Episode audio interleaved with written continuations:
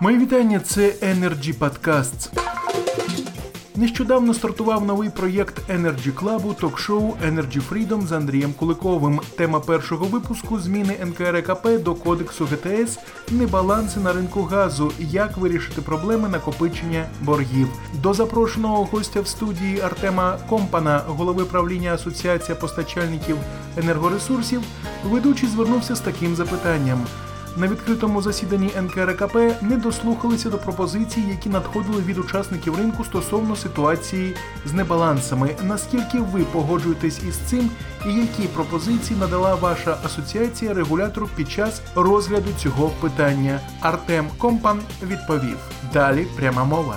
Был снижен порог толерантности по балансировке. Что это означает? Это означает, что с одной стороны правительство открывает рынок газа для населения и говорит о том, что свободно могут иметь доступ частные поставщики, мелкие, которые получили лицензии, к доступу к потребителю конечного населения, но снижает тем самым порог для балансировки, что говорит о том, что те поставщики, которые имеют маленький портфель, имеют очень большую сложность и проблему. Население очень тяжело прогнозируемый сегмент и очень тяжело прогнозируемый клиент. Население не следит так за своими расходами, как следят крупные промышленные предприятия.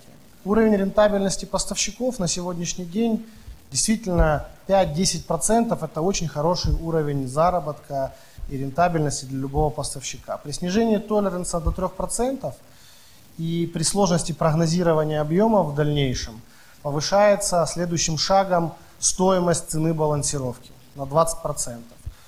Что это говорит? Значит, у поставщиков есть два пути. Первый путь – не идти в эту игру и не заниматься поставками, а стараться забирать какие-то крупные потребители, которые прогнозируют, либо перекладывать тем самым все небалансы на конечного потребителя. В итоге этим решением э, регулятор принимает позицию, где все поставщики частные, которые хотят зайти в рынок на мелкого потребителя или на население, которое сейчас так активно раскручивается история открытия рынка, вынуждены будут перекладывать все небалансы и все неустойки по неправильному прогнозированию на конечных потребителей, и, соответственно, цена на конечном потребителе возрастет.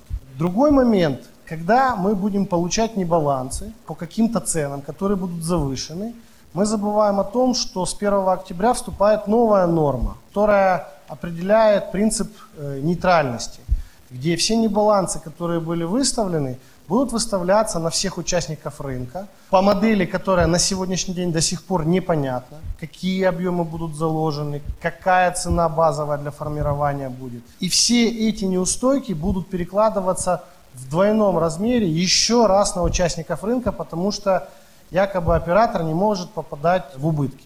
Но завышение стоимости небалансов, на наш взгляд, не способствует развитию рынка и не помогает мелким компаниям войти в рынок э, населения, которое открыли, и зайти на какие-то предприятия, которые работают без прогнозирования.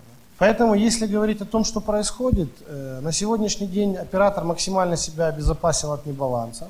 Поставщики понимают прекрасно, что идти к оператору за небалансами это сложно. И не принимается решение, которое всемирно принято, нету балансирующей платформы в стране, которая позволяла бы покупать газ поставщикам на балансирующей платформе. На сьогодні все. Це були Energy Podcast і новий проєкт Energy Freedom. Актуальні теми, цікаві гості, обговорення і дискусії. Ми завжди у курсі подій. Залишайтесь з нами. Energy Club. пряма комунікація енергії.